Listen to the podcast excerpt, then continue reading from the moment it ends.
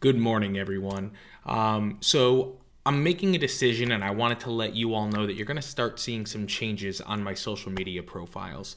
Uh, as of today, I'm going to be changing my usernames from MP Speer to Real Mike Speer. Um, doing this because uh, through speaking with Inc. Magazine and a couple other publishers who are tagging me and things, uh, it's not really coming up uh, on different social media channels and being able to search by my name. So uh, my community is not able to see the different value and things that even I'm not seeing on a regular basis because I'm not tagged uh, in it at MP Speer. Um, so I'm just letting you know. So you're going to start seeing a different handle, but it is the official pages moving forward.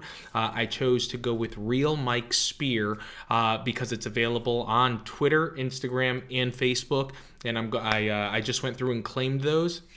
I've gone through a process of trying to actually obtain at Mike Speer, um, but the the person on Facebook hasn't been active in years, um, and it's just a stock photo, so no idea how to get in touch with that person to potentially acquire that. Uh, I've been reaching out to at Mike Speer on Instagram, who hasn't been active since 2012, only posted three pictures. I did find out who they are though, and have reached out to them on other sources, um, but have uh, have not been successful on them responding. Um, and then the next one is um, on Twitter. The person tweeted one time in 2008 uh, that said NFL.